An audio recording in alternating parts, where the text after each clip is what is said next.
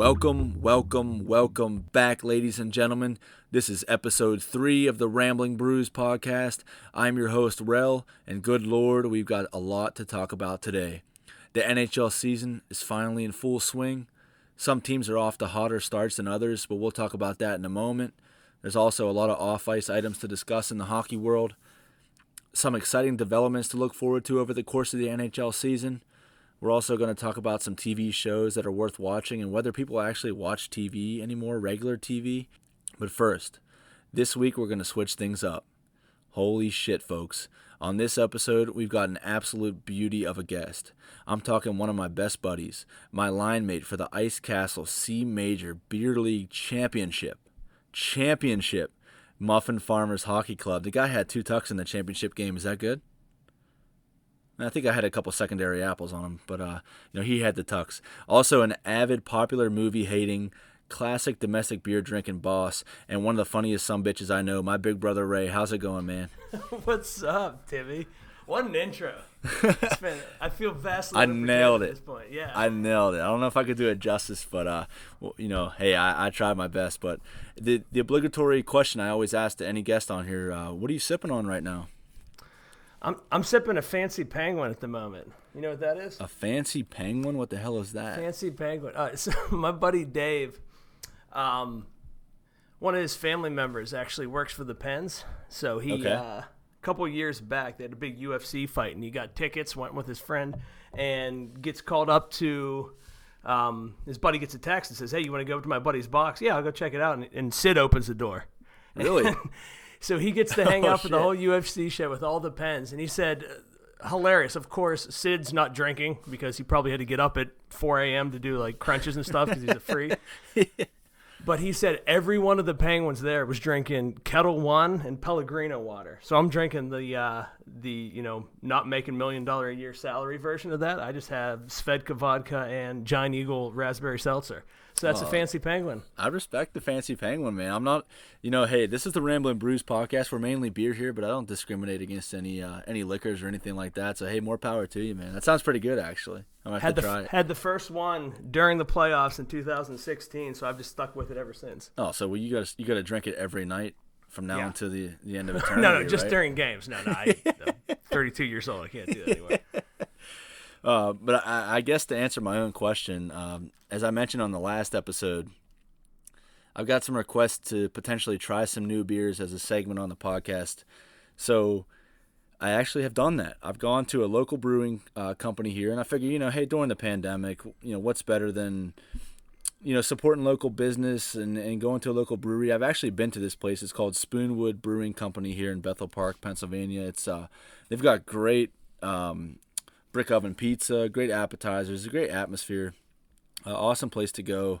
Um, you know hopefully when, when covid dies down we can get back there and have a good time but i did go in there and, and i did uh, receive some recommendations for some people so i got what's called the what a good boy fruit ale. Now ray does that sound like any beer you would like to drink? I'm, no, no, absolutely not. Well, let me tell you what's in it first, and, and, I, and I bought a growler of it uh, to support the local business again. But wait, a- wait, but beforehand, was this was this a recommendation from John? it was so the last right, guest yeah. on the Ramblin' Brews podcast, John Henderson, guitarist for Chalk Dinosaur.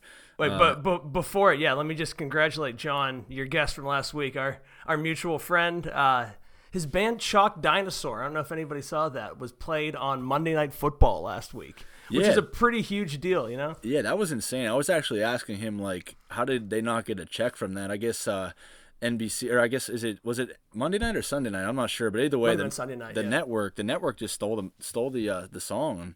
I saw it buzzing all over their social media. I think that's a pretty awesome thing for them. But yeah, he recommended this. Uh, Their social media again. Follow Chalk underscore Dinosaur on Instagram. Yep, yep. That's exactly. And act chalk dinosaur, no underscore on Twitter. But uh, so he he recommended. I reached out to him and I said, hey, you know, I'm gonna try this new segment. You got any uh, good recommendations just based on our conversation last week? And he he asked me like, you know, what kind of beers are you looking for? And I figured I'd just stay safe with a nice ale beer. You know, I'm not trying to start anything crazy with a stout or anything ridiculous with coffee in it or something like that. So right. he he uh, toasted Eastern walnut stout. You know what? Yeah, that? That I mean- sound good to you.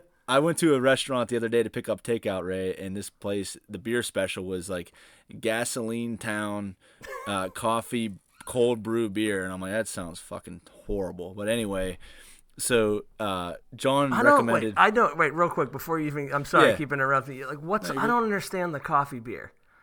I've never had it, so I don't even know what it You, tastes like. you drink coffee understand- like coffee on its own. I mean, if if you drink black coffee, you probably like Guinness.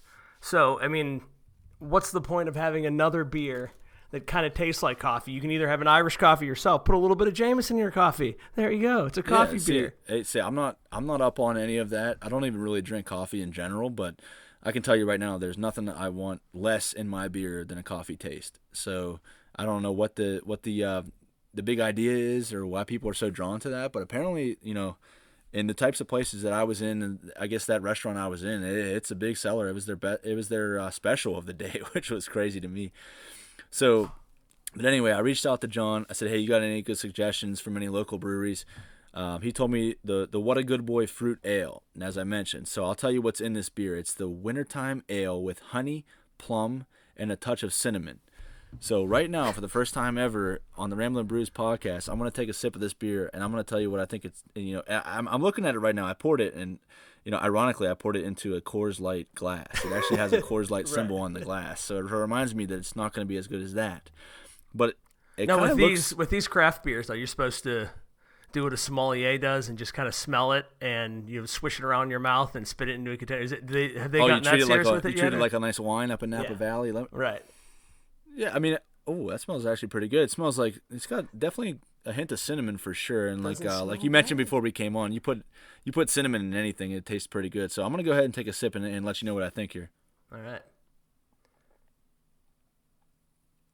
So, bef- before you even responded, when was the last time you've had a plum? Tastes like cinnamon and plum. Is that? I've never had a plum in my life because That's- I'm not 80 years old. but but uh, so hey, any plum likers out there, I don't want to discriminate, but Yeah, I'm not gonna yeah, lie, You don't. beer- You don't know who the target audience of your podcast is yet. yeah, right. Might be plum fans. Just Yeah, this this beer, I'm not gonna lie, it kind of looks terrible, um, but it, it tastes pretty good. I would I would actually recommend this. Now, would I go out and actually buy this? Probably not. Um, again, I know I bought it once, but it's actually not too bad. It's it's got a it's got the perfect hint of cinnamon. I don't even know honestly to answer your question from before, Ray. I don't even know what a plum tastes like, so Right, so- I'm not so sure if I'm light- tasting it at all. But. light on the uh, hints of plum, but it's more of a cinnamon.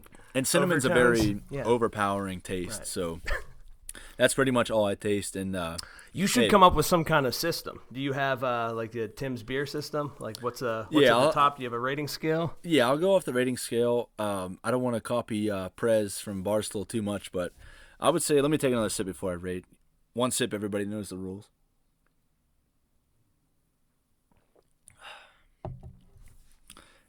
It's hard to rate because like you would have to put them in a different a different bracket, I guess, in, in terms of each beer it is. But I guess overall, I'd say that's like a that's a solid like six point six at best. I think. I mean, I think it's a, a good recommendation. Thanks, John. Don't mean to shit all over your recommendation. Um, I'm not sure he ever said he's had it, but you know, just just not my cup of tea. Uh, I'll certainly drink it. You know, the rest of this episode, but I might have to crack a couple Coors Lights to uh, to cleanse the palate. So we'll see how that goes. But Where would you uh, just to get a reference? What's a what's a Coors Light on this scale? If that's a six point oh, you can't do a ten because there's no perfects, right? But uh, it's not even a number. It's just a picture of a, a blue mountain, cold yeah, and refreshing. a, it look a- exactly, man. It looks so refreshing. Like just after a hard day's work, the only thing you want is an ice cold Coors Light made to chill. Speaking of, I mean, I gotta. the smell of freshly cut grass. You got some you got some burgers and brats cooking on the grill. Yeah, exactly. I just cracked the Coors Light, and uh, man, I'll tell you what, we're ready to roll now. But so I, I did want to uh, jump into the NHL, like I mentioned in the intro. There's a lot going on in the NHL. Um, so awesome, such an awesome time to be a hockey fan. Uh, did you see? I know you watched the the Pens Flyers game, the first game, which was the actual kickoff game to the NHL Right. season. But did you happen to see Kelly Sutherland, the uh, the veteran official, with the, the awesome puck drop where he got on the mic? I did. I wasn't expecting that at all. It just you, usually see the refs get on their mic only when they're calling a penalty and it goes horribly wrong. They, you know, it's off halfway through and then they do the signal and they have to skate back out and try to. But he had like a little pre-recorded kickoff to the season at 5:30 on a Thursday, ready to roll. You know, that was fantastic. Yeah, it was awesome. I mean, for those who didn't see it, he came out and basically said, "Hey, you know, we've waited a long time for this. Everybody stay safe. Everybody stay healthy. Have a great season. You know, let's play uh, some hockey and let's get you know have some fun out here." And then he dropped the puck, and it was it was pretty cool to see. And it kind of ties back to the World Junior Tournament that I talked about in the first uh, couple episodes. But the referees in that in those games, they said some hilarious things. Like the referee, every game, he would come up, you know, he'd say something like, "All right, boys, let's have a good one. Whoever scores the most goals this game wins. Let's go!" And he dropped the puck, like something stupid like that. And it was just cool. Like I, I hope they continue to do that. And like, because there's a lot of referees. Look at Wes McCauley in the NHL. They, a lot of referees that have some personality, and uh, you don't really see too much personality from officials in other sports you know, Ed Hochuli was the one I can remember in the NFL. He used to be the guy that was like, where, just because he had 22 inch biceps. Yeah, brother. exactly. He was, was jacked. jacked. I don't know yeah, if he was that big. him. I don't know if he was that big or he was like wearing like medium shirts. You know what I mean? But he he looked like he was just on the gas for sure. I, but I think he was jacked actually. Just uh, compared Yeah. to everybody, uh, at least the other refs out there. I just remember. usually, you see the refs standing next to football players, and they look like they're children. right. And then he used to stand out there. And it's like he's not wearing any pads, and he's still. You can still see that he was ripped. I think that's just a big dude, you know. yeah. I mean, yeah, you're right. You're right. I don't mean to knock on Ed Hochuli saying he wears medium Hey, hey, shirts. if- but- in case Ed Hochuli's listening, we're not burying him. yeah, sorry, bud. But uh, yeah, you know, with that being said, you know, scoring appears to be up in the NHL. I know, um, as I mentioned in the intro, a lot of teams are doing well. Some teams not doing so well. It's it's a crapshoot right now uh, with a short training camp. Um, you know, some teams that have new guys coming into the system, they made trades, they made free agency signings.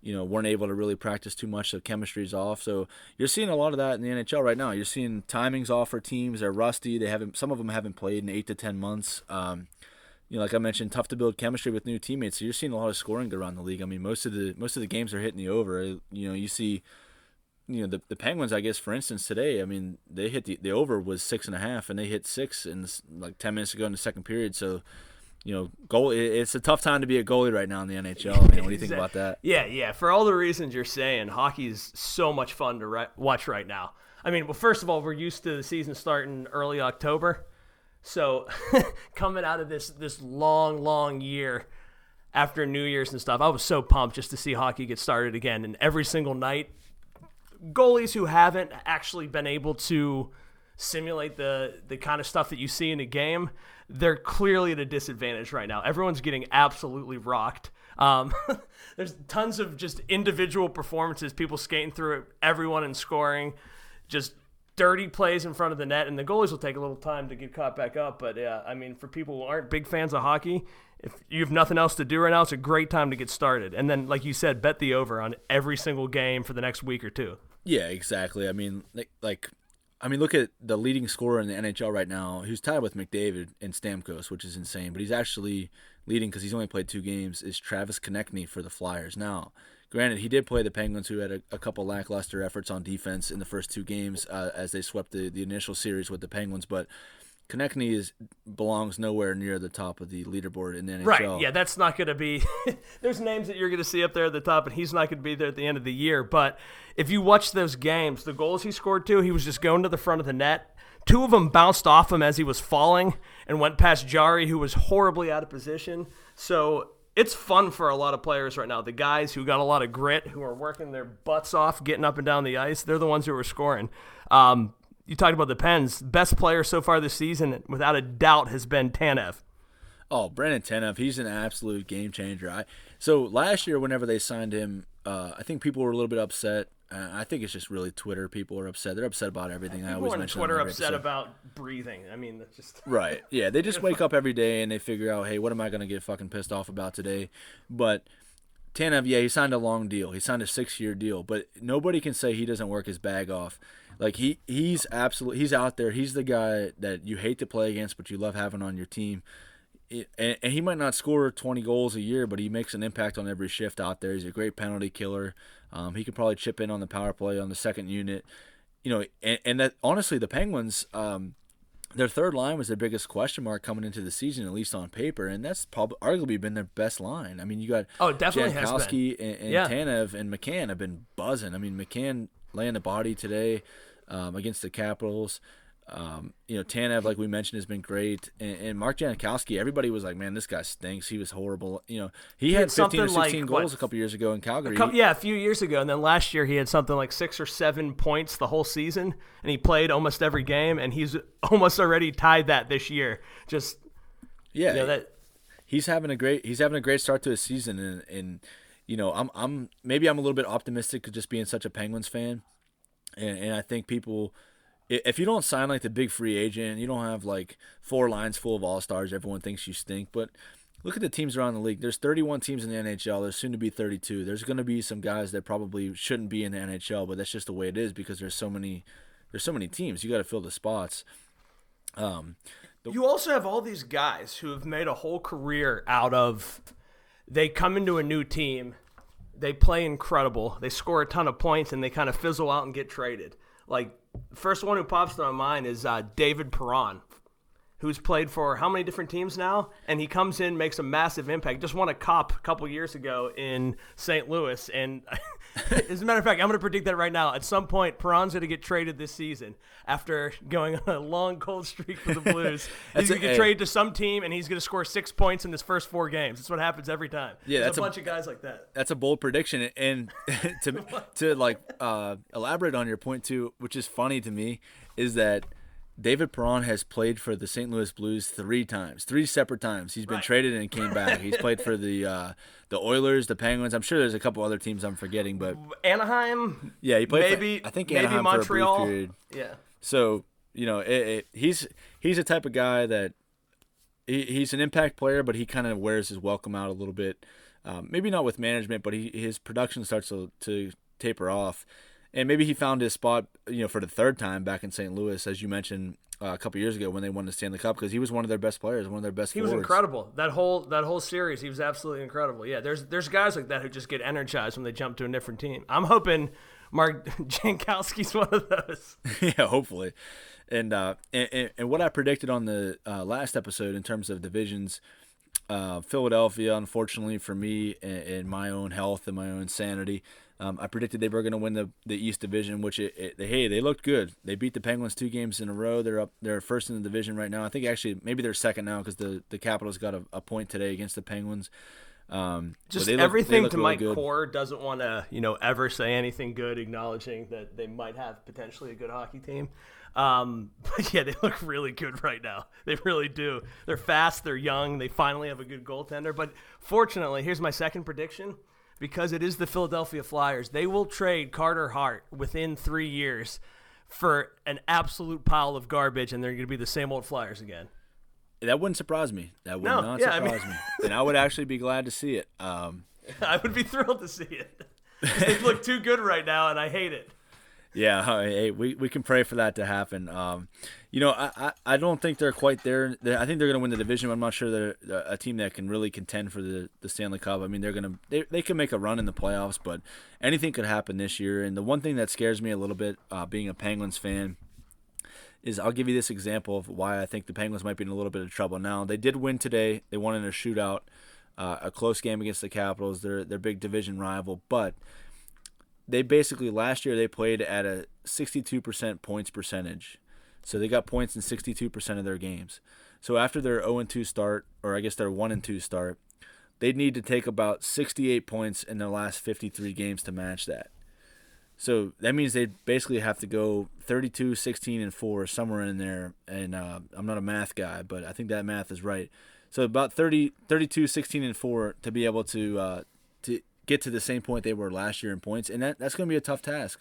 Um, I think they'll be able to have a little bit more um, of a bump, I guess, in, in, their play and in their standings. They haven't played bad, but they're going to get Kasperi Kapanen back, which is going to be huge on the penalty yeah. kill power play on the first line. Although I think Evan Rodrigues has actually done a decent job on the uh, first line wing. Although every time he gets a two on one, uh, he he he kind of gets that thing where he he's coming down the wing with Crosby or he's coming down the wing with Guentzel and he forces the puck. And every like guy that's maybe I don't want to say inferior, but you know what I mean, like an inferior player. Sid's had a bunch of those on his Yeah, they the force year. it to him, and he's not Yeah. open. And he needs those guys to shoot the puck. Um, the Penguins have been overpassing like crazy in the early. they pa- like I mean, they're passing up point blank shots to try to do the backdoor tap in, the perfect play. They've been doing that for years, and it drives me fucking crazy. But I'm not a pro hockey player. They need. There's no fans in the stands, but if there were, about seventeen thousand of them would be screaming, "Shoot the puck!" Shit, Yeah, exactly. One of my favorite uh, drunk chirps I've ever heard at a hockey game or any sporting event in my life. Um, this was back in the Mellon Arena, so this was during the the, the three or four lean years, you know, when like uh, Dick Tarnstrom was leading our team in points. oh Jesus Christ! this this guy just sloppy drunk, and he's sitting in seats that he wouldn't have now because the team wasn't great, you know. Right. he's, he's down there right by the ice. Like I'm assuming they could hear him, and they're playing um, uh, "Magic Carpet Ride" by Steppenwolf. Okay. You know, da, da, da. He starts yelling, "You won't score unless you shoot the puck." And just and like it, it was one of those things that I've ever seen. It just stuck with me still to this day. I'll Classic just up. Yinzer. Yeah, oh, just hammered. This guy's just absolutely wrecked. You know, it's a, a Tuesday Yinzer, night. man. Yeah, a classic Yinzer. This division's going to be tough, though. That's the the main the main problem for the Pens is just because with the new realignments, um, we basically what got rid of Columbus and brought in the Bruins. That's that's a tough trade. Yeah, Um, unfortunately, the Columbus Blue Jackets are 0 2 right now, so they'd be nice to have in the division. But the, the, the Bruins actually just lost to the Devils, so I, I think I think this you know early on it's a short season. You know there could be a lot of problems um, if you start like say the Penguins were to lose today against the Capitals. Luckily they won, but you start 0 3 or 1 and 4 or something like that. I mean you're in some Yeah, there's trouble. not that You're many games. battle. You can't you can't depend on there being a big streak going the other way. But then again, every single year that Sid's been on the team, the Pens go on some kind of ridiculous streak where they look unbeatable. So as long as he's still there and still playing the way he is, like you mentioned, uh, Evan Rodrigues, there was a couple times today that he just outworked everyone on the ice while they were tired, like he always does. He got he got a mismatch against the because he stayed a little longer. He was out there against the fourth line. He was bouncing pucks off of Rodrigues, and he threw one into the corner, and then he passed one to the defenseman who wasn't ready for it. I'm not worried as long as Sid's there, but there's definitely going to be probably two teams who could potentially do some damage in the playoffs who aren't going to make it in the West or um, the East Division this year just because of the realignment. Yeah, and, and I don't know if you saw on um, Saturday night, Elliotte Friedman reported on Hockey Night in Canada that uh, the Penguins were in on Jack Roslovic, the the young 23 year old center from the Winnipeg Jets, who's an absolute stud. Um, but he doesn't want to play for Winnipeg. He's similar to Patrick Laine. Uh, they Yeah. just don't want to play for Winnipeg. So we'll see what uh, you know. He, uh, Friedman anticipated that the Penguins were going to land him. So we'll see what we what we would have to give up for him. Um, but I mean, he could make a big impact on our on our bottom six. Although, like we mentioned, our third line's already pretty good. Fourth line, uh, two of their guys today against the Capitals, two of the fourth liners were pretty much benched for the whole second and third period. So, you know, at, add any depth they can. I mean, I, I think that's a good good recipe, uh, and hopefully, you know, we'll see what happens if we can land Roslovic. But um, you know, I, I wanted to move on to like some other league stories. So, have you seen the Keith Yandle controversy? Yeah, was that he was supposed to get scratched or something like that? So he, sure he he's on yeah he's on an 80 or sorry an 866 game Ironman streak, which means he's played 866 straight games. He hasn't missed a game since then. It's absurd. um, of his It's team's play, and he plays he Yeah. plays defense, which is crazy. I mean, you, you might take a, a slapper to the instep on your boot, you know, break your foot, ankle, anything like that. Um, so they were talking about he was practicing with their taxi squad, the squad basically that's just there in case there's any COVID um, issues or anything like that, so they can field a team. He was practicing with them, practicing with the second unit. He's on a nice contract. He's a good. He's a great player. Not not the best defensive player, but a great offensive defenseman. And so it was looking like he was going to be scratched. And uh, I actually saw today that he actually they did play him tonight, so he's kept his Iron Man streak going. So he's at 867 games now. He actually scored a goal tonight, but I think the Florida Panthers are actually trying to trade him. And what I wanted to ask you, Ray, was like, what do you think about that? Do you think like for the better of the team, should you scratch a guy who's maybe one of the best defensemen in the league, but maybe just struggling a little bit, or maybe you don't, maybe your your coach doesn't think he's you know, the right fit for the team, but you're going to end his streak on a health bomb, like a health healthy scratch. I mean, That's what do you yeah, think that's, about that? That's one of those things that like what does this stat actually mean in the long run to your team versus the player, something like that? Uh, it's more so that he's a popular guy. He's been around for a long time. I mean, if you play that many games in the league, you're going to make a lot of friends and a lot of enemies too. Right. That kind of, you know, just by because it's not like the rest of the team. Like there's, you know, they can't possibly have him in the lineup. It's not like they're so good that they're so stacked with talent that they have to scratch him. It's, yeah, I mean they're bringing jabronis in, to, like jabroni guys that they picked up on waivers, and I- and I, I hate to say jabroni guys because they're all NHL players, but you know what I mean. Like they're not Yandle. Keith Yandle's a, uh, has been a great player in this league for a long time. It's just, you know, maybe it's time to move on, but it, it, it is like I, I would hate. So what happened a couple years ago is Andrew Cogliano. I think he actually had the Iron Man streak. I don't remember the exact uh, number the guy for games. the um. He played for uh, the Ducks. Super fast guy for the Ducks. Yeah, he because didn't didn't he get a suspension? It was kind He of got a suspension, yeah. a very ticky yeah, tack remember that. suspension, which cost him his Iron Man streak.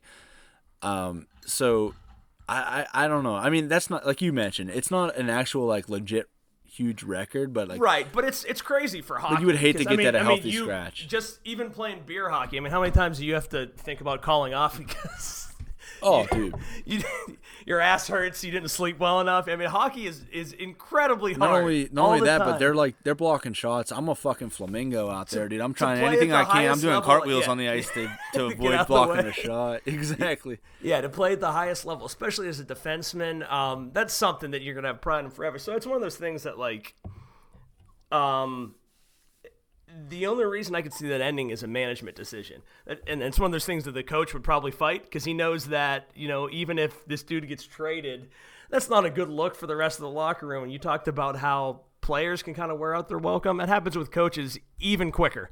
Even incredible coaches after a couple seasons Right. uh, they kind of lose the room, and that's a quick way to lose the room, which is not something you want, especially this early in the season. That's a great point, Ray. I mean, like, so hockey coaches, there's nobody on a on a shorter leash than a hockey coach, and like you mentioned, Yeah. if anybody knows anything about hockey and knows anything about the NHL, Keith Yandle is one of the most popular guys in the league, most popular teammate. I mean, almost I, I, I would imagine most people that I've I've heard and, and on other podcasts or on other interviews have said that Keith Yandle is their favorite teammate. He's a great guy to have in the room. You know, that's a great way to to lose your job Yeah. and not get the guys to, to play yeah. for you because you know you're benching a guy like that. And uh, you know, I, I, I hope he continues to play. I, I hope uh, if he if he can't have a fit in Florida, you know, I know he wants to go to Boston. From what I've I've read, um, he's from the Massachusetts area. I think he'd be a great fit in Boston. As I mentioned on the last episode, they lost Torrey Krug and Zdeno Chara, two of their their best defensemen. Yeah. Um, so that he'd be a great fit there. Like, again, not the best defensive defenseman, but a great offensive minded player. God, I mean, he'll find a place to play. Jack Jack Johnson got another contract this year. Like, I know. You can find somewhere for Keith Yandle to play. Depends depends buy him out and then go sign Mike Matheson and Cody Ceci, who neither are playing right now, probably for a while. You know, he Keith Yandle can definitely find a position starting in the NHL this year, specifically with people being in and out of the lineup with COVID and injuries. Did you see? He's definitely going to find a good landing spot. Speaking of Jack Johnson, did you see where uh, the first game? I actually so I have NHL TV. I watched their first game, and I like I, I p- turned it on a little bit late, and Rangers Twitter was going banana lands, dude. They were like, "This fucking guy's terrible." Jack Johnson stinks. I feel bad for him for his financial situation, what happened with his parents and Oh, everything. that's but terrible. But his but family stole all his money. yeah, his Just- family, his, his parents, the people you trust most in the world, stole all his money and put him in debt. And, just again proves how much of a good guy Sid is. The whole reason he got a contract with the Pens is Right, and then he got helped signed again out. by the Rangers. So like Yeah. he, he, hopefully he'll be able to be okay. But this guy, I don't know if you saw Ray, but he he was like coming out of the zone the first like five minutes of the game. He chips the puck into the uh like from the red line. He tries to chip it in the zone. It hits the linesman's skate. Matt Barzal just dangles the shit out of him. Comes around Like the corner and just yeah. roofs it short side shelf. I didn't even see the clip, but I've Short seen it happen so many times. I can I can visualize it perfectly. Oh my god! And Jack Johnson's got his head up to the rafters, like you know, oh my heavens, what happened? You know, but you know, I, I feel bad for the guy. And it's speak. I guess speaking of bankruptcy, Um, that's not the best. that's not the best thing in the world. For, Where are you going with this? What's but uh. Evander Kane, did you see Evander Kane? oh the my uh, god, I did see that. the left winger for the San Jose Sharks, one of the best players in the league, um, actually filed for bankruptcy this past week, and he listed. Uh, so he just signed three years ago. He signed a forty-nine million dollar the deal with the Sharks, yeah. and he's filed for bankruptcy, listing twenty-six point eight million dollars in debt. Uh, his bankruptcy filing also shows that Kane claimed $1.5 million in gambling losses last year. He claims he has seven family dependents and that he is involved in six ongoing legal proceedings, one being a uh, potential sexual assault case. Um, I mean, it, Wow. like if, if you know if he did that, if he had the sexual assault charge, then you know fuck him. But like it's unbelievable to me that these guys. So like I don't even think this is in what I just said, but I'm pretty sure Evander Kane has markers in Las Vegas casinos. So like you know what a marker is? So like a marker would be like if you you're a rich person or a wealthy person, you go in and say, hey, I don't have the cash. You know, I'll, I'll take a marker for a hundred grand, or I'll take a marker for five hundred grand. I the no casino a basically I'm not a I'm not a rich person or a gambler. I'm not a rich so I person, no but idea. I, I, I gamble. I gamble, but I you know I lose most of the time. But uh, basically, you go in and you tell the casino, hey, you know, they, they know who you are, or you have an account there, or whatever the case is, and you ask them for a marker, and they basically it's like a loan, and you gamble, and then if you lose it, you just pay them back later. It's, so you don't have to give them a hundred grand or five hundred grand up front, something like that. They do that for for people like that or for high rollers.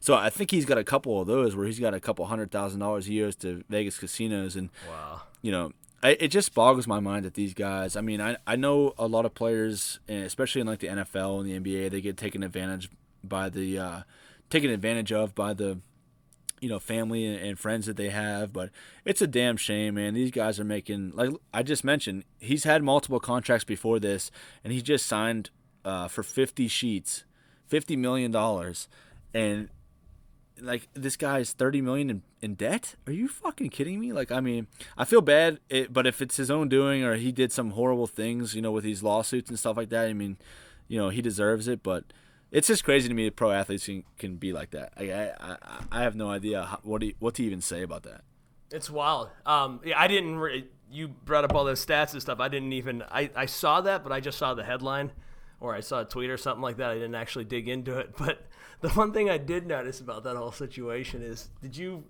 you've played NHL this week?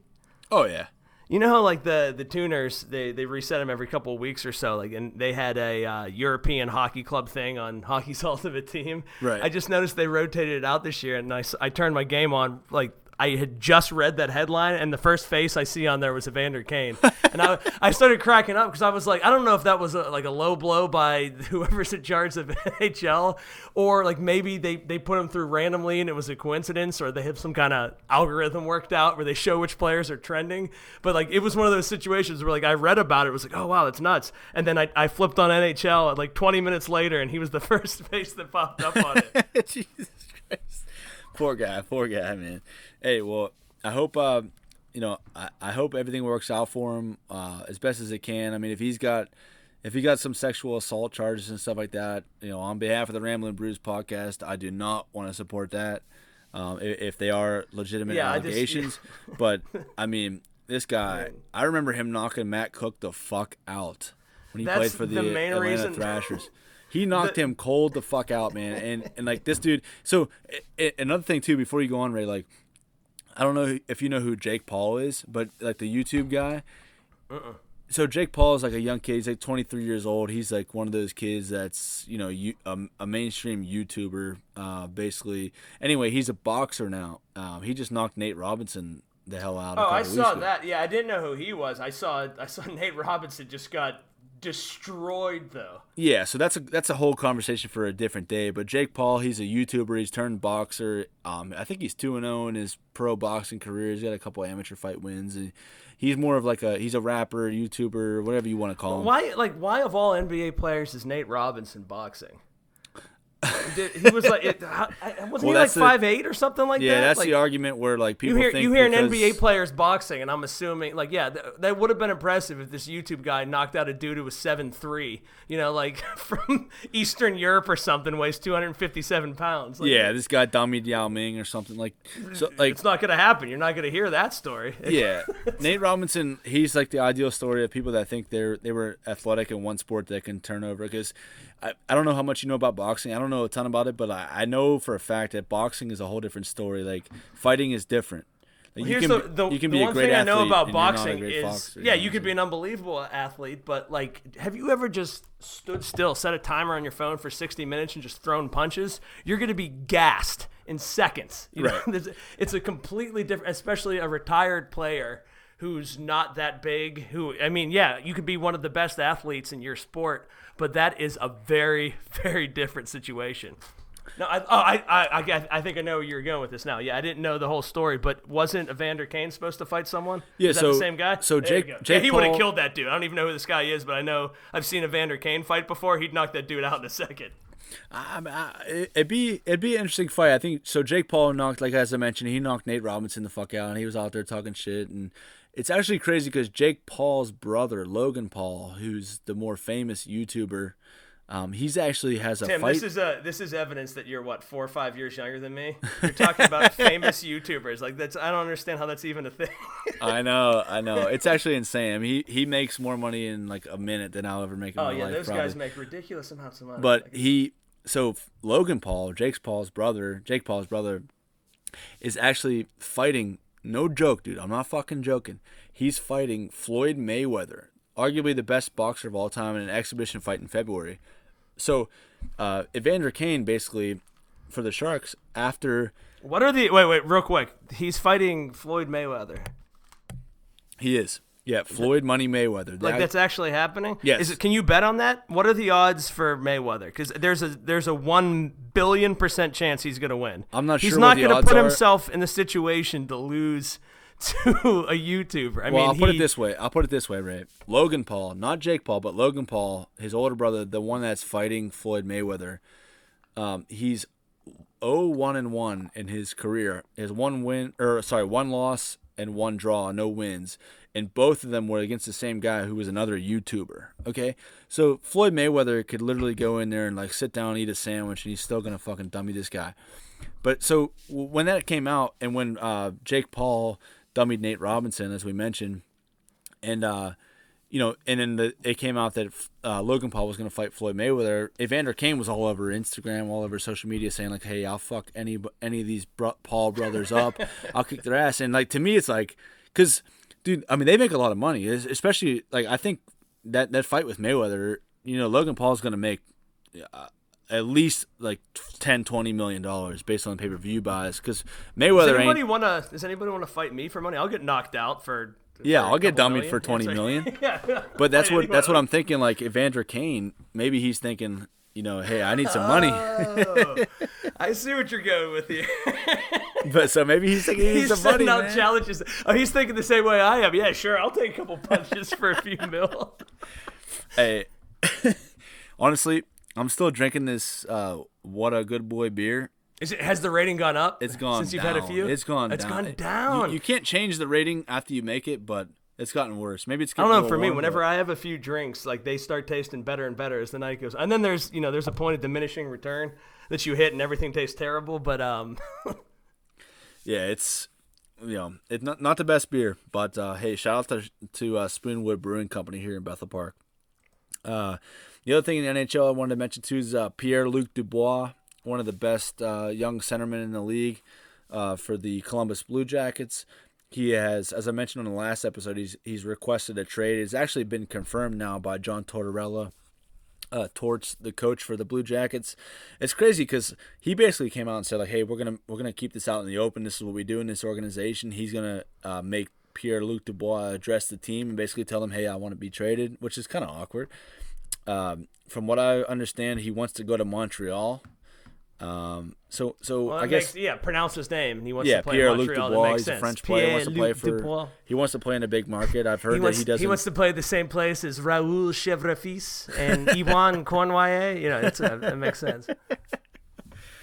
uh, you know, I I just I I wonder wh- about Columbus. So Columbus, Mm-hmm. they're a relatively new franchise. Uh, I think they came in in '99. I want to say '98, '99. Um, I wonder, like, what do you think? You know, do you think that they're going to be able to keep some some of the draft picks like that? Like, I mean, it seems like he wants to play for Montreal. He doesn't. He doesn't really get along with John Tortorella, the coach there, which a lot of people don't. Well, he kind of wears out was, his welcome. I mean, that was going to be my answer right there.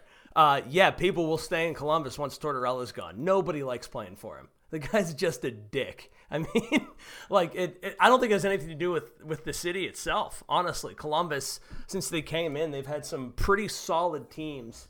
Uh, a couple decent playoff runs. Um, you know, really good regular seasons. The the actual city itself. Have you been down there? I have. It's a I- blast. The arena Columbus district, awesome. that the arena district by their rink, is awesome, man. I I've been to a I've probably seen game. Oh, nice, cracking another one. I've either seen games or have been to the cities. Like I've seen the arenas where NHL teams play. Probably like eleven or twelve of them, something like that. Uh, Columbus probably has the nicest one. It's incredible. There's just bar after bar, restaurant, all these shops and stuff, and it just like all feeds. The center of the whole thing is where the Blue Jackets play. Um, ba- I, I- I went to I've been to maybe three games there. We go with a group of guys from Pittsburgh just because it's like sometimes cheaper to rent a hotel down there, drive down to go see a game on a weekend, stay at the hotel, and then come back the next day than it would be to get tickets just for the Pens game. You know, like that happened a few times, especially you know seven eight years ago. This was the case, and it's a blast. Like we the the fans are the fans go nuts. The the food around there's good. They have like, like Kane's chickens right by there, and they have all kinds of. Oh, Kane's chicken. That place is unbelievable. Like so, the one thing that's sad, the one thing that's awesome about the Columbus Blue Jackets um, arena, like you mentioned, is there's so many bars and restaurants around there. Right. The one thing that's sad is that Nationwide, who owns or who has the rights to that arena, who actually paid to build the arena, is Nationwide uh, Insurance. They actually offered to build the Penguins arena back whenever uh, they were building their arena. So Yeah, yeah, that But- was one of the that was one of the many proposals. That there, a lot of the proposals sounded way better than what Yeah. actually ended up with. But It I remember through- that. Yeah, they fell wanted to build up the area they- just like that. Yeah. the city of Pittsburgh wanted to use um, union workers and you know whatever the case is and, and all that politics going on but nationwide was like no we have our own contractors so basically the penguins are stuck with a with a pretty sick arena but like two fucking bars nearby when if you go to columbus like the, the, it's the it's completely different. Yeah, there's a lot of other you know issues that go into why the Pens Arena didn't turn out like that. But I just remember seeing the plans and uh, that area down around the arena that they have in Columbus is something that any city would like. It's unbelievable. Like. Um, you you get an Airbnb or a hotel nearby, and from you can kind of like feel the atmosphere of a game. Not even a playoff game, just like a regular season game. Now, granted, there was a lot of Pens fans down there too that were doing the same thing, but you walk out of your door and you see flags for hockey all around. Every bar's got the game on, Right. and you walk in there and it like funnels you into the arena. It's got to be a blast to play there. They have that insane, annoying cannon that goes off whenever they score. oh my god dude speaking of that cannon For those about to rock. Shakes all. yeah, it's Dude, nuts. I, I got tickets with my buddy Troy, uh, one of my good buddies, and we went there. His dad lives out in Columbus, and we went to a game a few years ago. And sure as shit, man, we were right next to the fucking cannon. Okay, and I was like, oh, that's all right. The Penguins are gonna win this game. No, the fucking Blue Jackets. I'm pretty sure they won six to two, and we had to hear that damn cannon go off six times. It was the first arena I've ever been in where I've seen people sitting in the crowd drinking a glass of wine. like it was incredible. You could actually go to the concession stand and get a glass of wine, or like, or like you can get sushi. You know, it was it, it's an awesome arena, uh, great town. I I just wonder about like the way the NBA works, kind of like where players are just like, yeah, I don't want to play in this town. You know, it's the middle of Ohio. I'd rather play in New York. I'd rather play in Florida. I'd rather play in Tampa, Los Angeles. You should um, never in a play in New city. York just for the taxes. But yeah, I know some of the players like to be where things are a little more active. From that just I don't know why this just popped into my mind. Have you ever seen the YouTube video of Marshawn Lynch at um right after he got signed with Buffalo? just just go ahead. Everybody, anyone who listens to this, you too. After this is over, Tim, search for Marshawn Lynch. I think it's like just type in Applebee's.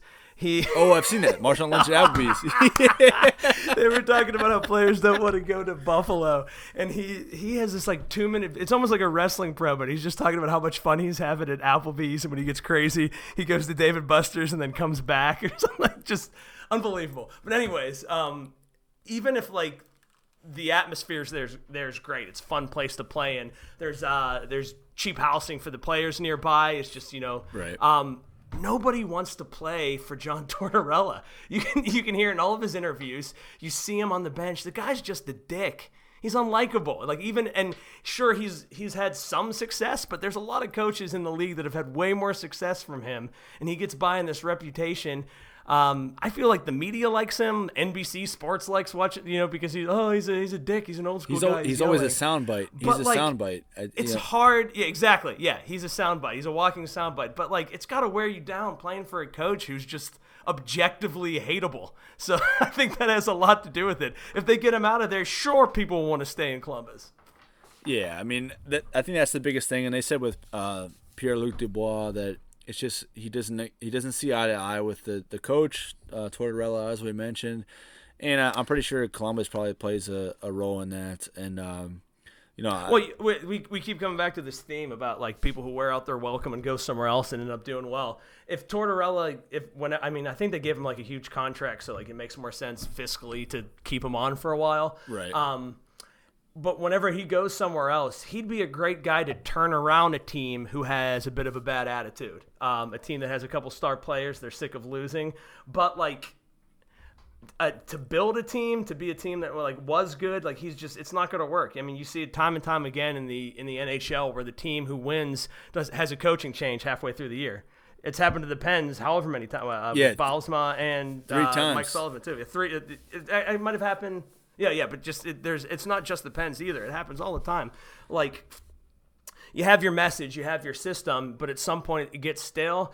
And then there's some teams that are just put together well. You have a good roster, and if they get a kick in the ass with the right guy, they're going to end up winning a cup. And then a goalie gets hot, you know. Right. Um, it's just not going to happen in Columbus until they get rid of him. He could end up doing well, even though I don't like him. I mean, he has that kind of attitude that like he could tighten up a team who has a lot of talent, but not a lot of good systems in place. right. He's this. Um, he he won a Stanley Cup in uh, 2004 with Tampa, Tampa, Bay. Tampa, back so yeah, that was back when I exactly, but he he's the kind of guy as I mentioned before. He wears out his welcome really quick. So if he's able to get there, maybe like after you know uh, you got some up and coming team, and he comes in and he kind of like puts his system in place and is very authoritarian, and they can win in those first two or three years. But after that, these guys are just tired of him, and and these super and the way the players are today, they're just not. Uh, they're just not equipped to be able to, to, to deal with that. And he, he's very hard on his players. And, you know, as a Penguins fan, in a normal year when Columbus is in our division, I kind of hope he stays there because I don't think Columbus will really be a Right. threat.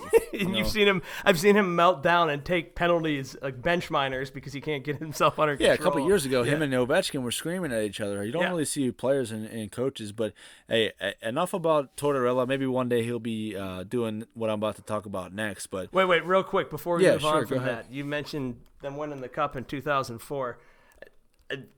Whenever I hear about that team, I just vividly remember uh, Ruslan Fedotenko having an amazing game. Oh, I think he scored two goals in that. And I just wanted to, if I'm ever do your podcast again, we should take a take a moment to talk about great names all time in in NHL history. Ruslan Fedotenko is, is in the top five of my list. It just rolls off the tongue. He sounds Oh. like a guy who plays hockey. Yeah, Ruslan Fedotenko, and uh, and we will have you back on, and we will talk about that. But two other names that come to mind will be Slava Kozlov and um Vladimir Konstantinov. Slava Kozlov wasn't his real name Yashislav? I think and it he was. shortened it to Slava. Yashislav So, like, every- Kozlov. I Unbelievable. I don't It's uh, so I- good. I don't want to like uh, put everybody in the same bucket, but like Russian players, a lot of them, like um, you know Alexander Barkov, who plays for the Panthers. Florida Panthers. Yeah. He his nick he, he goes by Sasha Barkov. So like it seems like a lot of the, the they did like Slava. I don't even think it was his real like you said it wasn't his real name. Yashislav, I think. But like, yeah, so you- like it's crazy. I don't even understand how they get these names, but Vladimir Konstantinov, sick name. But uh, That was yeah. That's an that's an all time great. Oh man, I wanted. I just kind of want to list off my favorite hockey names. I'm gonna do a couple right now. We'll do current ones. All right, let's Um, do it. Let's I'm do a big fan of. A lot of my favorite names are uh, from Finland. I know it's a very small country population wise, but God, their hockey names are just unbelievable. There's always some kind of alliteration. So like, um, well, you talked about Kasperi Kapanen. That's for the Penguins, but it seems to be there's my favorite right now, uh, Rasmus Ristolainen. Unbelievable name. well, and, um, I'm not sure if he's from Finland, but Nino Niederreiter is probably my favorite current name in the NHL right now. Oh, dude, big, Nino big fan of alliteration. What a name! What a name! We'll have to have you back. We'll have to do an entire segment dedicated to sick hockey names. Good. I like that. Um, but what I did want to mention too, like, is for NBC. So I, I knew this would be near and dear to your heart, but uh, this is the first season, unfortunately, without Doc Emrick, uh, one of the best NHL announcers of all time, uh, arguably the best NHL announcer of all time uh, from a national standpoint. Uh, Mike Milbury. Mike Milbury, very controversial guy. Everybody Talking seems to fucking hate this guy. people. Yeah, I mean everything I had to say bad about John Tortorella, like add that plus they're a bad, just like you know, morally a bad person. That's Mike Milbury, just garbage human being. One point he he took it. Uh, listen, um, you know, I don't know any lawyers. Oh, I do. There's, there's a bunch on our hockey team. Uh, shut shut up, Cap. You know what's up. Um, Panucci. I don't think I heard this wrong. I believe Mike Milbury took his skate off and tried to fight someone in the stands or something no, like no, that. no. You have it a little bit wrong. A little bit He, wrong. uh, What, he punched a child. He went up. He went up into Uh, the stands. in point, the, I think it was in the seventies. he probably did do that, but he went up to, into the stands in the seventies, and uh, I think it was the seventies. Basically, the, the Bruins were. I think it was in New York. They had a big brawl with the Rangers fans. I think it was the Rangers. Uh, if anybody out there is listening and, and knows I'm wrong with that, yeah. but. He, he took the he took a fan's shoe off. It was the, fan's guy's shoe. He beat him with it. and And that's actually kind of cool with that he beat shoe, a guy with his and own uh, shoe. That was a bad example. he's I know a that bad he- guy. at a youth hockey game, he was yelling at the kids and like grabbed a kid on the other team and started shaking him. I saw He a video did, of that. yeah. That was He's that a- was terrible. He's a terrible guy. Um, he just was a the Boston bad Bruins- analyst too for Yeah. years. Just he they they whenever it used to be um you know NHL used to be on ESPN two forever, and they had some great guys back then. Melrose was on all the time. John Buccigross, um, and they went to like the Outdoor Network. You remember that for a while? And Yeah, became versus, versus, yeah. and then it became uh, it was on NBC, and one of their one of their early hires was Mike Milbury, and from the second he was on TV, he just started burying good hockey players, like young athletic kids that had good hands and, and did fancy plays and stuff like that. He would bury them after making an amazing play. Well, you know, you know, back in my day, we would have hit him with an elbow coming across the middle. You're not gritty enough. He's just he's he's an outdated old dinosaur. He's an old asshole. You know what? I hate Mike Milbury. I'll just say it. Yeah, fuck that And guy. And I'm so glad the, biggest thing. The biggest thing for me, and I was like two years old or a year old when this happened, but when Ulf Samuelsson stepped up and dummied Cam Neely's knee, okay, Cam Well, that's Neely, why he. Well, that's why he hates the Pens. You listen to any Pens broadcast, Mike Milbury would find any way he could to bury the Pens. Yeah, it's and- because and he any- coached Boston at that time. Yeah, exactly, and any Boston people that listen to this podcast potentially cover your ears. But Cam Neely Well, here's the was thing. the biggest overrated We're- player of all time. He was. we're, the, he we're was not defending Ulf Samuelsson. Ulf Samuelsson Right. was a dirty, dirty hockey player, but he was our dirty hockey player. You know. Yeah, and, Um, and I think Cam Neely was Mike the most Milbury said overrated some- player of all he said- time. Like I, I think he was one of the most overrated players. No, a, as a hockey player, or are you talking about his film career? Because his cameo in Dumb and Dumber is one of the single greatest athlete cameos in any movie, as he plays Seabass. No, I'm talking about it strictly from a hockey That player guy over perspective. there, you can't see it right now, but I'm pointing. Kick his ass, Seabass. Kick his ass, Seabass. No, honestly, I'm, I'm talking from. I so I was too little to really appreciate him. I'm sure he was better than I'm giving him credit, but he he just he's a whiny little he bitch big power forward. Uh, the, well, the, the problem was Mike Milbury said some defamatory things about the late great Badger Bob Johnson. He, he called him like a professor of goonism or something like that, which is so hilarious coming from him. Just, ugh, what a just Yeah, that right Terrible, after that hit, the. Bruins called up like uh, three or four of their Oh, goons yeah. from the minors, and the, one of the all-time great uh, comments from one of the Bruins players. He's like, "What? I'm a goon? Because I got 700 penalty minutes this year and two goals. I'm a good hockey player. Like it's a classic. Like I, I gotta, I'm gonna tweet that out from the Ramblin' Brews uh, Twitter account. That dude, that dude. awesome interview. But like, yeah, Milbury, he's he's one of the worst, and one of the one of the uh, things that kind of sucks about coronavirus and, and COVID going on right now is uh, Mike Lange has decided he's not going to Yeah. commentate any games uh, until he's able to get the vaccine. I can't wait to hear Mike Lange say, He shoots and scores. I just I it wasn't that big of a player in Penn's history, but the way that Mike Lange used to say Shawn McEachern, talking about good names, Shawn McEachern, just unbelievable. It'll stick to me till the till the day I die. Speaking of which, Rambling Brews podcast. I just followed you right now, Tim, at Rambling Bl- Brews on Twitter. "That is it. There That it is, beautiful. That is it. And uh, yeah, so you know, and as we speak, actually, I'm watching on my TV right now. Tom Brady, he's smiling ear to ear. The Buccaneers have advanced to the NFC Championship game. They will play the Green Bay Packers, as I mentioned on the last episode. What happened? That's going to be Tom Brady versus Aaron Rodgers. What an outstanding uh, competition that's going to be, and you know, I can't wait to watch that. And it's also going to be the Bills and the Chiefs. So the Bills actually uh, beat the Ravens. That was the one loss that I had. So I was three and one on the weekend. Um, Huge question there after seeing the kind of awkward hit slash tackle that Mahomes took today. That if he it- it can't look play, that that is a me. It- completely different team. it didn't look. Yeah, they have Chad fucking Henney as the quarterback. I, mean, I thought that guy was 74 years old. I texted my buddy. I'm like, is that really Chad Henne? And he's like, yeah, that's him. He's like, backup quarterback's that? the best job Why in the do I know world. But it, it, if Pat Mahomes uh, is unhealthy, man, they're they're toast. But um, They have a bunch of weapons, but I mean, the whole team is just built through the unique way that he can scramble and still make those throws. That's going to be, hey, it's good news for the Bills. Um, but I mean, what is it? A week from now, if they did they officially announce it a concussion? What is what's the concussion? They announced it as a protocol? concussion. Yes, um, Mm. I haven't seen any of his, um, you know, a- anything after the game. I guess I haven't seen yet. I'm sure it probably won't come till Monday or Tuesday, but um, it will be the Chiefs and the Bills playing in the AFC Championship game, and then it will be the Buccaneers and the Saints playing the NFC Championship game. And as much as I hated Tom Brady growing up, mainly because I'm a Steelers fan and he just dummied us, um, it is nice to see him having such success after Bill Belichick in New England basically just wrote him off and said, you know, you know, you, you don't have it anymore, even though he's been to like ninety four thousand Super Bowls. So it's it's uh, it's gonna be interesting. I think that's it's it's gonna be really fun to watch. Um, you're gonna have Aaron Rodgers, who's the MVP this year, I think, in my opinion, all time great quarterback. Tom Brady, the best quarterback of all time. Patrick Mahomes, potentially everybody uh, you know thinks he's going to be the the greatest quarterback of all time. And you got the Bills.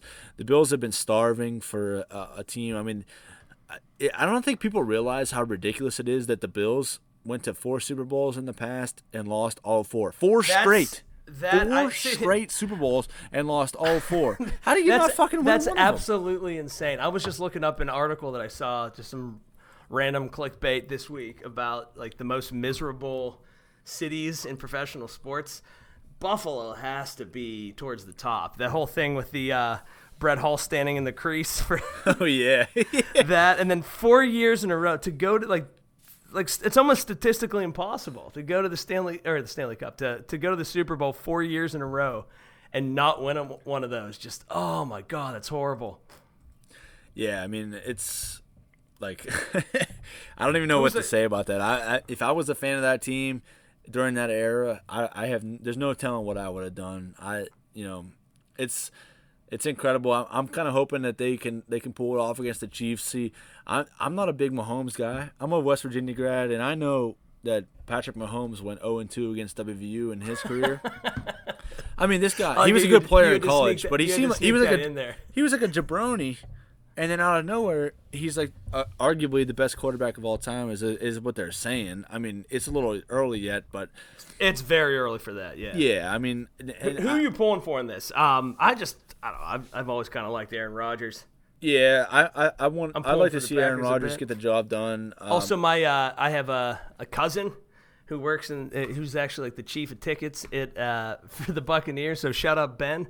Um, so I, I'm kind of pulling for the for the Buccaneers too. So it sounds weird saying that ever, but like I think I just hate the Patriots so much that I kind of want to see Tom Brady win another Super Bowl not there, so Yeah. they could stop just bragging about it every single day of their And- lives, and- and like they had anything to do with it. And in honor of uh, one of my uh, you know favorite personalities, athletes of all time, Paul Bissonnette, Biz Nasty at Spittin' Chiclets, I would love to see Tom Brady shove it up Bill Belichick's hoop, no or sandpaper finish, no spit, no lube, just right up his hoop, man. Because Bill Belichick is just a complete jackass. I cannot stand that guy.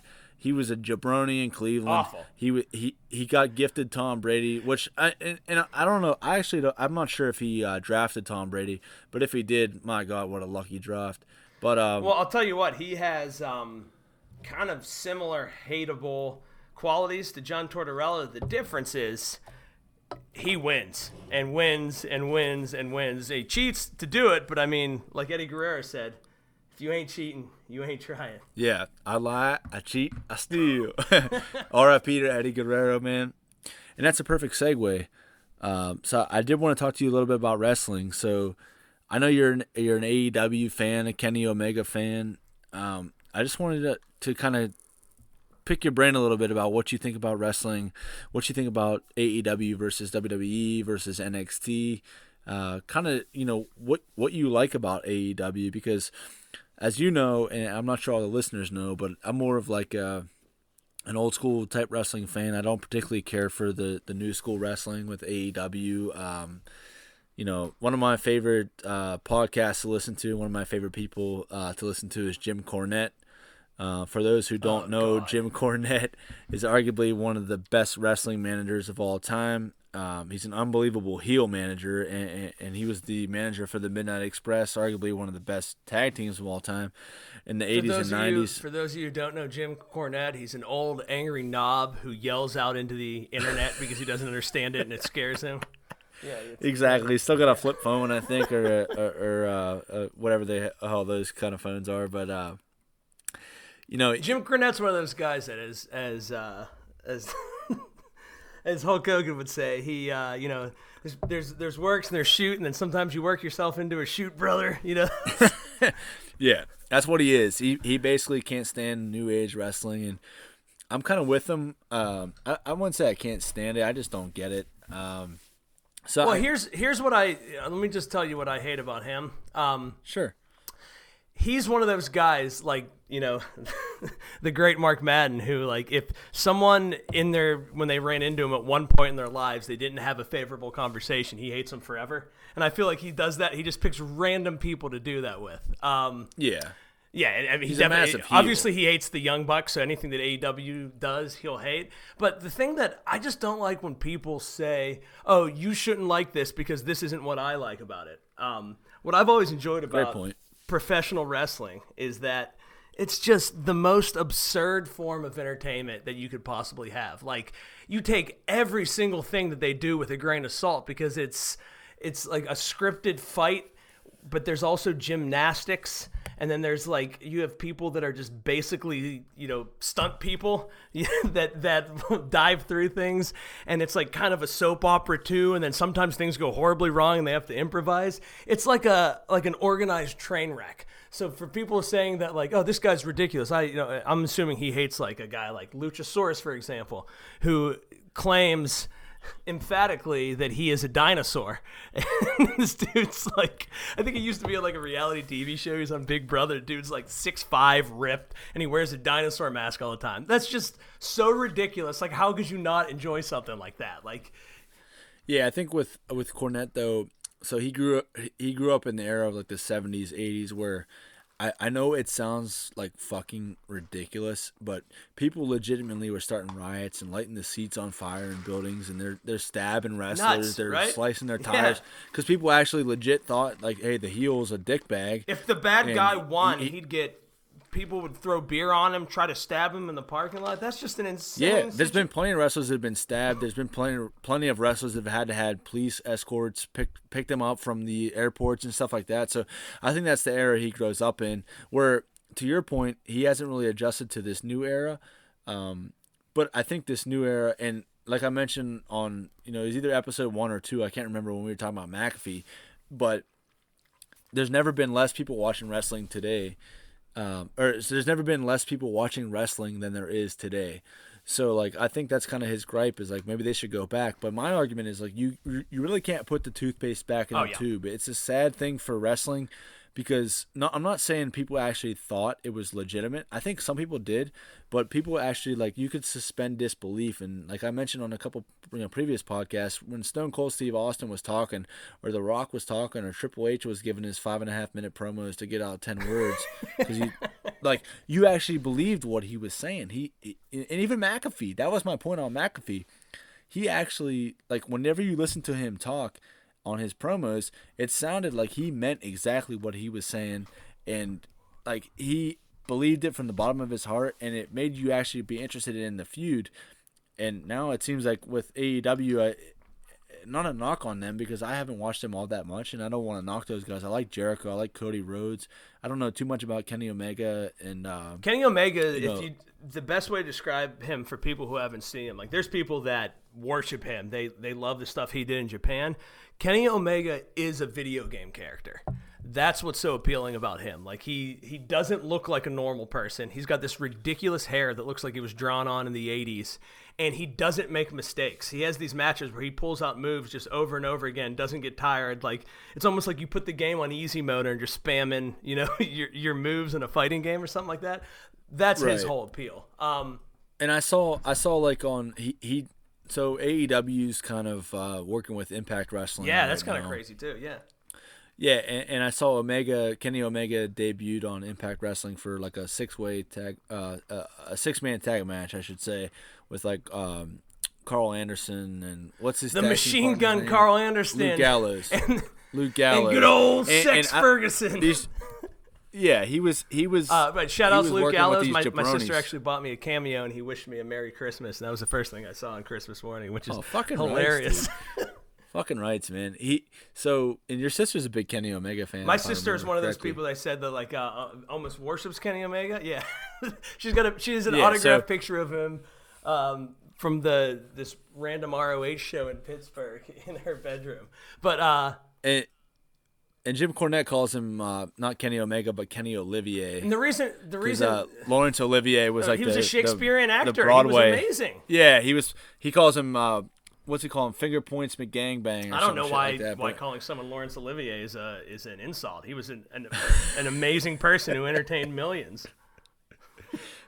That's the difference. See, like it's not we're not going to ever go back to the the beer halls and back, you know, whenever Bob Backlund could be the champion for a thousand days, being Jesus five Christ, foot eight Bob and Backlund. boring as hell. Like that's not going to happen, Jim Cornette. You know, people watch that. Two hours is the most you're going to get someone's attention for. Um, you know, so like if you can do little gimmicky, ridiculous things, if you can, you know, put your hands in your pockets and wear a pair of aviators and not try hard, and that's your gimmick, people are going to love that because you can like digest it in small little pieces. That's the biggest difference. Um, and aw still has some old school stuff. I'm sure there's guys that like Cornette likes. Um, I, I don't listen to his show at all, but you mentioned he likes Cody. Cody wrestles like it's the 70s. You know, So he's only he's your he- white meat baby doesn't like face. about you know? Yeah, he's a white meat baby face, but the only thing I don't like he doesn't like about Cody is that Cody's one of the best workers in the business, right? One of the best workers in that company for sure. But he, they bring in these jabroni guys that are like on a tryout, and they take Cody for thirty minutes. Well, that's Like Cody, and, I, I know what Cody's doing because he's trying to showcase those guys. But if Cody's really that good, like that's the way the kayfabe works. If you're, well, if you're that's really the problem that good, though. you Is the should people be that burying there's there's the point right there. Kayfabe's dead and it has been. You know, Oh, it's dead and buried. it's dead and buried. Yeah. So like. Everybody sees Cody as a guy who's running the company, and of course he's trying to put over young talents because he's trying to find people that aren't getting the chances everywhere, you know. So if a guy goes for 30 minutes with him, and it's, it's not like, oh, that guy's better than him, he's tougher than him, because it's it's not real. I don't know how to tell Jim Cornette that, you know. It was what that that's dumb to say. It's not real. It's set up beforehand. You know who's gonna win unless someone gets injured. So if you can make someone else look good, then the next time you fight them, they're better. You're helping a young fledgling company that's starting up again. It's just smart. Um, What does he? What does Jim Cornette? I bet he likes MJF though, doesn't he? He loves MJF. Oh no, actually, he loved MJF until he joined with. Uh, Oh, until. MJF hang out with someone that, And that he- wronged he- him in the past. so- MJF is we said No, kayfabe's Chris- so dead, Chris- except with that guy. he's Yeah, so Cor- Cornette loved uh, Chris Jericho, and he still does because he worked with him in Smoky Mountain. But like, he he he loved uh, MJF. But whenever Chris Jericho and MJF did that like sing along on uh, AEW TV, that's when he lost him. And like they've just been burying, they've been burying Jericho, um, you know, left and right on their their episodes. And you know, and I'm not saying Jer- I'm not saying Cornette is absolutely correct. I think he has some valid points. And honestly, honest to God, man, I think that if they would listen to him a little bit, they would do a better job because I think he actually has some insight on how they can get these talents over. He he never says like, "Hey, this this guy sucks" or "This guy's terrible." He he really hates women's wrestling.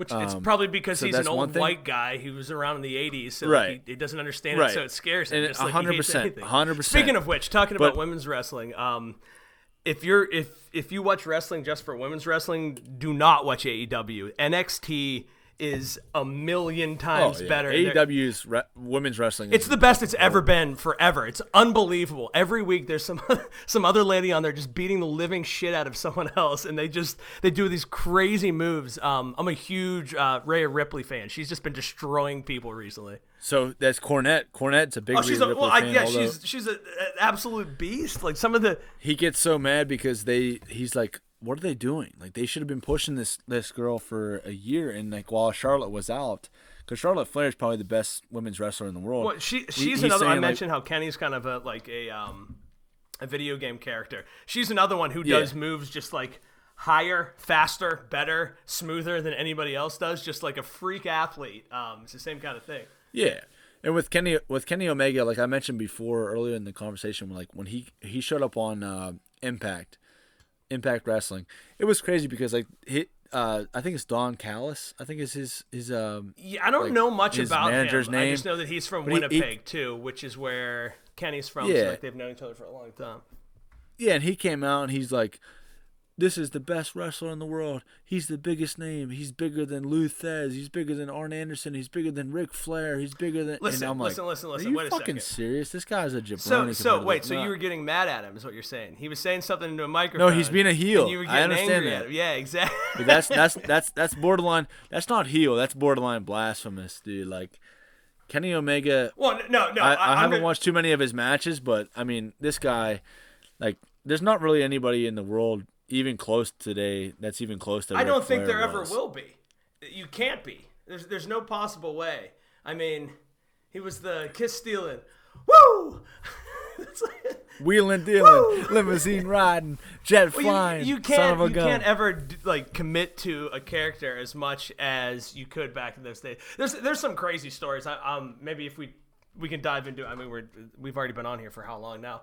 Um, do yourself a favor and Google just uh, wrestling angles that went too far. There's people who, like, as they were being arrested, were still staying in character back in the 80s, like, causing all kinds of problems for themselves because they wouldn't break it because they didn't want to risk their paycheck. That That is long, you know, dead and gone whenever you can see people's personal lives and you see, oh, that guy's horrible. He. As a guy was being carried out in a stretcher, he flipped him over and stomped on his face. Why is he showing a picture with his like adorable kids and like his his wife that he's been married to for 23 years and their cute dog? it's like it's that's gone forever. But Ric Flair, he's still everything he's ever said in a promotion. That guy turned into his character and he's lived it. Woo! Woo! Fucking rights, man. Dude, Ric Flair's the man, dude. He's, he's getting tired of holding these alligators down. um, but but speaking of legendary wrestlers, one of my favorite TV shows in the world um, is Straight Up Steve Austin. I don't know if you've seen it, but I, Listen, I, I'll watch. I, I'll watch kinda, anything. Just like that Steve of Austin wanted to does. ask you, man. Like, what what other than sports, other than like Hulu, Netflix, what TV shows do you actually watch? Oh wow. Um. So, So I, I, I can I, give you pay. Probably like- like hundred and fifteen dollars a month for Verizon just to get the Pens games because you can't get them on streaming services. Um, Hey, I'll cut this out of the podcast, but I can tell you 100% how you can. I, Okay, get yeah, the yeah, we'll games because I have NHL yeah. TV. I have Use a NHL VPN? TV. I will ship you my password. I will ship you my VPN if you need it. All right, but yeah. Anyways, And- um, I watch I watch football, I watch hockey, and the only other show I ever watch Uh, well, no, it's, that's not true. There's two. I watch Jeopardy when it's on at seven. Um, R.I.P. to Alex Trebek, the- oh my god, greatest of all time. The goat. Alex Trebek. goat. Guy, listen, anything that if you ever run into me in person and I say something intelligent in a conversation, it's likely because I heard a question on Jeopardy, was interested in it and looked it up. That's how. I mean, I if people. that's that's just good advice for someone whenever you're when you're still developing when you're a kid if you start watching jeopardy on a regular basis you're going to be better at trivia and you're going to be smarter in general if you watch it on a weekly basis but that and then i watch um, conan i love conan o'brien so i i, I watch his show like he's been doing some See, uh, whenever whenever That's I was That's- younger, that's the only uh. I didn't like Conan O'Brien. I'm not sure why. I never really understood why I didn't. Like, I, I kind of just had this like preconceived notion that I didn't like him. But recently, I've been watching all of his like not his live shows, but I've been watching a lot of YouTube videos and watching him interview Bill Burr and stuff. Like, it's been fucking his awesome. best It's- it's thing he does is when he does these um they're called Conan remotes and he's got a show on HBO where he goes to different countries and like kind of immerses himself in the culture and it's just hilarious to see this like let's go he's drinking another one to see this like six foot five 150 pound incredibly pale Irish guy with red hair, just like mixing with different cultures, and he's like this. He's just this. It's and people just like him because I feel like he's genuinely just a jolly, happy person. Those are the best things that he does. Is like his his interviews like that. It's highly recommended if you see those. Um, what else have I been watching? Nothing on TV whatsoever. I just watch. We watch streaming services and like the actual, the actual cables just reserved for sports at this point. So Sarah and I, my wife and I, we watch uh, Good we old. watch straight up Steve Austin, like I mentioned. Um, Stone Cold's the man. I mean, he could literally like put out a thirty minute TV show where he's doing nothing but breathing, and I would probably What? watch it. Uh, what? Doing nothing but breathing. What? Uh, Taking in oxygen. What? Moonshiners. That's one of my favorite shows in the world. Uh, great show on Discovery. The Hustler, actually, a new show. It's like a game show. It's like Clue almost. Um, on I think it's on ABC. I can't remember exactly what network it is. Sue me ABC if it's not you or Fox, whoever it is. You probably don't. But, I just um, cut that part. You don't want ABC to sue you. They have very, very expensive lawyers. Ah, fuck 'em. uh, HGTV. I'm a jabroni, so my my wife and I watch You guys that watch a lot. Chip and Joanna? Other than that, man, You guys watch Chip and Joanna Gaines? we, we do that. We watch Love It or List It, all that shit, man. Like I can't uh, tell Property you. Brothers, since, since Alzheimer's. Maddie and I started watching Chi- like HGTV. There's so many just like arbitrary shelves in our house that are just there's a shelf hung up, and then there's just like, well, what's Just oh, is open that shelf to hold something? No, no, no, no. We're gonna put the shelves up first, and then get stuff to put on that shelf. So shout out Chip and Joanna. You know that's Yeah, I mean, those that, that those are awesome shows. All that makes me want to do is burn down my own fucking house, and I'm like, I- my house sucks. That's that's all I, I love your um, Just your little fire pit area and the uh, the the dude cave you have out there for your smelly ass hockey equipment and the dartboard. That's a good that's a good time. I like that. oh yeah, oh yeah, we're buzzing, we're buzzing. But uh, and, and, and last thing on the podcast I wanted to mention too is last week I mentioned that I received some. Uh, I, re- I received some requests to watch Lord of the Rings, the first movie for my. Uh, You've you never seen I'm not a Lord movie of the guy. Rings movies. No. Wow. So I don't watch any of that kind of shit, man. I, I haven't seen any of those. I haven't seen any of the Star Wars. I've never seen any of the Batmans. I've never seen You didn't any even of that. see the one with like, Michael Keaton, dude from Pittsburgh. I've not. I've not seen any of those. So the first one I got was um, I don't know. I mean, if first you've never seen I got any was of Lord these of the movies, Rings. I don't know if Lord of the Rings is the first one. They're all long, man. I don't know if that's the first one you so should. so I, I I I will admit I was mistaken on the last podcast. I mentioned that the first movie was three hours and forty eight minutes. Now. That is not the case. I, I have since learned that it's only three hours long. The three hour and forty eight minutes that I saw was a deluxe so edition. now. three hours- How in the blue? How in the blue hell for a movie. could you have a deluxe edition of a movie that's already three fucking hours long?